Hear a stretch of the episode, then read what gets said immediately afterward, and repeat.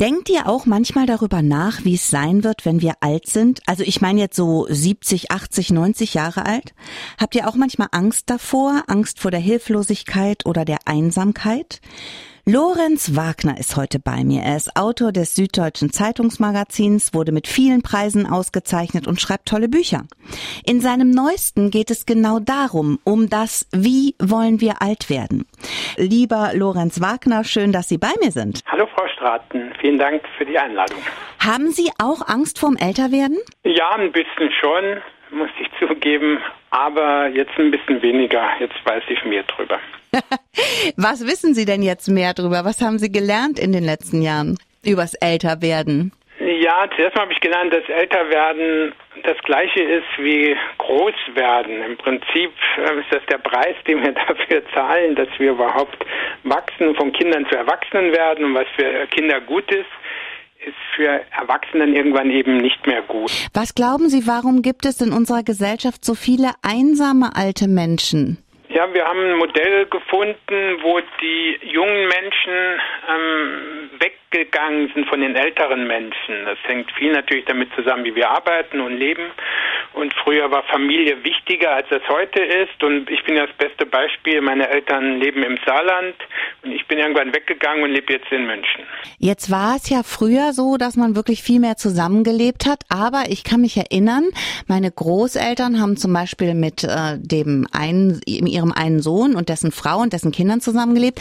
Da war auch ganz viel Konflikt drin. Ne? Das war nicht immer so einfach. Ja, das stimmt. Also es ist natürlich so, finde ich erstmal wichtig, überhaupt rausgehen zu können. Also ich bin ausgezogen mit 18, meine Frau ist ausgezogen mit 16 zu Hause und wir sind irgendwann zurückgekommen. Das heißt, immer zu Hause zu sein, das stellt sich, glaube ich, keiner vor. Mhm. Es gibt diese Konflikte, aber man stellt sich ein bisschen anders vor, als es in Wahrheit ist, wenn man sich an die Zeit erinnert, als ich 14 war oder 18 war und, und meine Mutter war dominant oder mein Vater.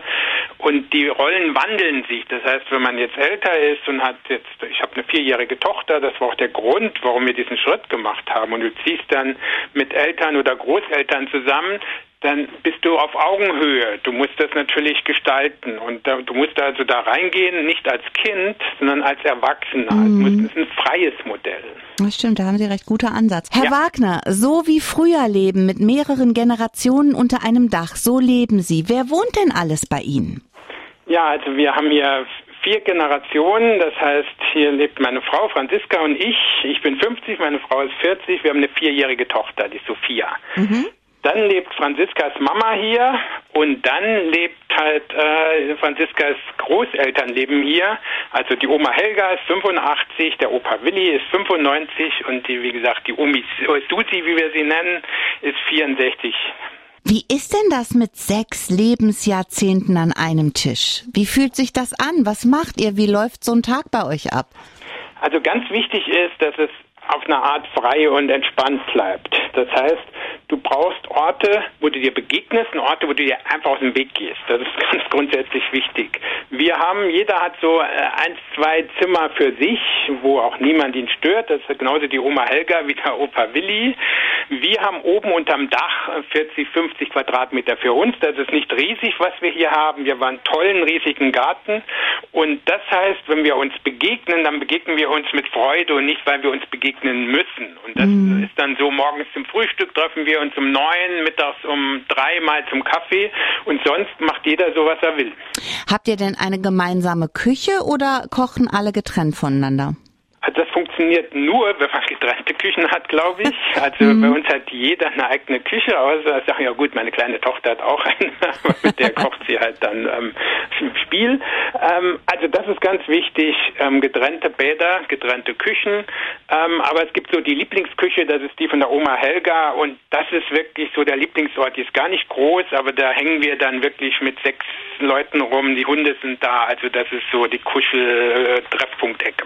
Was genießen Sie denn mit Ihrer Familie besonders an dieser Mehrgenerationen-WG? Ja, es ist, ist, sehr lebendig und du, Beispiel, du sitzt da mit dem Opa unten, Opa Willi, 95, schon arg leidend, muss man auch sagen, aber ganz klar im Kopf und ähm, du hilfst ihm halt ein bisschen, mach ihm halt mal ein Honigbrot oder andere Sachen. Ähm, wir organisieren noch ein bisschen Pflege um ihn rum. Ähm, fällt auch mal hin, da helfen wir. Aber wenn der Opa da ist, der hat auch schöne Geschichten zu erzählen. Er hat früher ähm, für die Paramount gearbeitet, hat da auch mit Hitchcock gearbeitet, mit Marlon Brando. Der hat Geschichten zu erzählen. Das macht einfach Spaß. Und wir reden auch viel über das Altwerden. So, also äh, dass ich dann auch viel gelernt habe von ihm während der Pandemie auch einen gelassenen Blick zu haben auf das mhm. Altwerden. Könnt ihr euch vorstellen, mit euren Urgroßeltern, eurer Großmutter, eurem Partner, eurem Kind unter einem Dach zu leben? Mir schoss gleich der Gedanke durch den Kopf, das würde ich nicht überleben. Nee, Quatsch. Ich finde, es ist schon eine interessante Vorstellung. Der Wissenschaftsautor Lorenz Wagner lebt so und hat ein Buch darüber geschrieben. Zusammen ist man weniger alt, heißt das, und ist bei Goldmann erschienen. Ich habe gelacht, geweint, mich gefreut beim Lesen dieses Buches. Herr Wagner, Sie kommen ja ursprünglich hier aus unserem Saarland. Ist es denn in unserem Bundesland eher so, dass die Menschen in einem Mehrgenerationenverbund leben, also mehr leben als woanders in Deutschland, hier im Saarland? Äh, ich glaube, es ist ein bisschen leichter, weil jetzt bei München oder so ein Haus zu haben, ein Generationenhaus ist natürlich so teuer und schwierig, das ist im Saarland ein bisschen leichter. Mhm.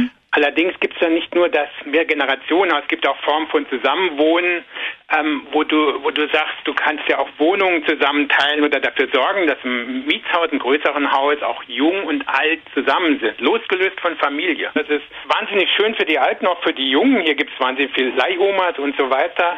Ich glaube, das Modell im Saarland ist aber eher das klassische Mehrgenerationenhaus. Und da habe ich den Eindruck, es könnte noch mehr sein, wenn nicht viele natürlich, die jünger sind, aus dem Saarland weggehen würden. Mhm. Wie kam es denn dazu, dass Sie alle zusammen in das Haus gezogen sind mit der Familie? Grund war wirklich die Geburt der Tochter, die kleine Sophia. Wir wollten mit Garten wohnen. Der Opa hat den schönsten Garten der Welt und dann sind wir hierher gezogen und die haben sich wahnsinnig gefreut. Da ist Leben im Haus. Das ist schon ein Unterschied, ob du nur 80-Jährige hast, die, die um dich rum und die dich mal besuchen, oder ob da ein Kind ist, das mit dir Trampolin springt oder eine pinke Flöte bringt, wo der Opa dann spielen muss. Äh, das ist, äh, macht mehr Spaß als Fernsehen. Jetzt haben wir eben schon darüber gesprochen, was besonders schön ist, nämlich die Geschichten vom Opa oder die Küche von der Oma, in der man alle zusammensitzt. Was nervt denn? Gibt es Situationen, wo wo Sie sagen, boah, hätte ich das doch nicht gemacht? Klar, du gibst Regeln am Anfang mehr als jetzt. Du musst so lernen, die Grenzen ähm, zu ziehen. Und es ist einfach so, dass Familie, das auch wissenschaftlich erforscht, dass man gegenüber Familie nachlässiger ist als gegenüber Freunden. Man benimmt sich einfach schlechter und denkt, die verstehen das schon. Und das ist natürlich eine Sache, wenn wir hier reingerannt sind und haben halt einfach Windelpakete hin und die Schuhe hingepfeffert im Eingang, hat das wahnsinnig die Oma Helga genervt. Und uns hat es natürlich genervt, die guckt auf unseren Balkon, dann findet sie, dass der Lavendel ein bisschen alt aussieht und dann gräbt sie ihn aus. So, und dann sagen wir, hör mal, da oben wohnen wir jetzt, du kannst da nicht reinmarschieren. Das sind so Dinge, wo du einfach auch lernen musst, ein bisschen ähm, dich zusammenzureißen, dem anderen da nicht, da keine Grenzen zu überschreiten. Mhm. Die leben das ja nicht nur, sondern sie haben sich auch intensiv mit dem Thema Wohnen und Älterwerden beschäftigt. Sie haben mit Medizinern gesprochen, Biologen, Sozialwissenschaftlern, Ökonomen. Was ist denn da jetzt die Quintessenz? Wie leben wir denn am besten? Bei, bei dem Sprechen mit diesen, mit diesen Wissenschaftlern ging es ja auch darum, ich habe mit vielen Medizinern gesprochen, wie wir die Gesundheit verlängern können. Und es ging auch darum, es gibt eine ganz spannende Forschung da in den USA, ich habe Harvard, äh, mit Harvard-Professoren gesprochen, die Moleküle und Medikamente entwickeln, die dich verjüngen. Das sind Medikamente, die es vor fünf Jahren noch nicht gab. Das ist ein ganz großes Ding in den USA. Diese Medikamente habe ich hier auch ins Haus gebracht. Wir haben das ausprobiert. Das heißt, es war ein ganz breiter wissenschaftlicher Bogen, wo wir drauf geguckt haben. Und was interessant war, die Forscher haben viel gestritten über, das ist die richtige Pille und das ist die richtige Pille, das wirkt, das wirkt weniger. Aber in einer Sache waren sie sich einig, das, was ihr hier macht mit dem Zusammenleben, mit den vier Generationen, das ist total toll. Und diese ganzen Wissenschaftler haben angefangen, mir auch Fragen zu stellen. Mhm. Das heißt, ich habe die medizinisch gefragt, welches Mittel muss man da nehmen, was muss man da beachten. Und die haben angefangen, mir Fragen zurückzustellen. Mhm. Und das Fazit am Ende war, dass dieses Zusammenleben zwischen Generationen, das zeigen auch Studien, für die Alten und für die Jungen ungefähr gleichwertig ist mit wirklich den größten neuen Durchbrüchen, die wir haben. Das heißt, dass es dazu führt, dass du wirklich Kinder hast, die weniger krank sind, dass du eine geringere Kindersterblichkeit hast, dass du alte Menschen hast, die zum Beispiel, ähm, gab so Projekte, wo halt Kinder nur Altenheime besucht haben über ein paar Wochen, wo dann die Depressionsrate mhm. sich halbiert hat und so weiter. Das heißt, dass dieses Zusammenleben die gleiche Kraft entwickelt wie neue Medizin.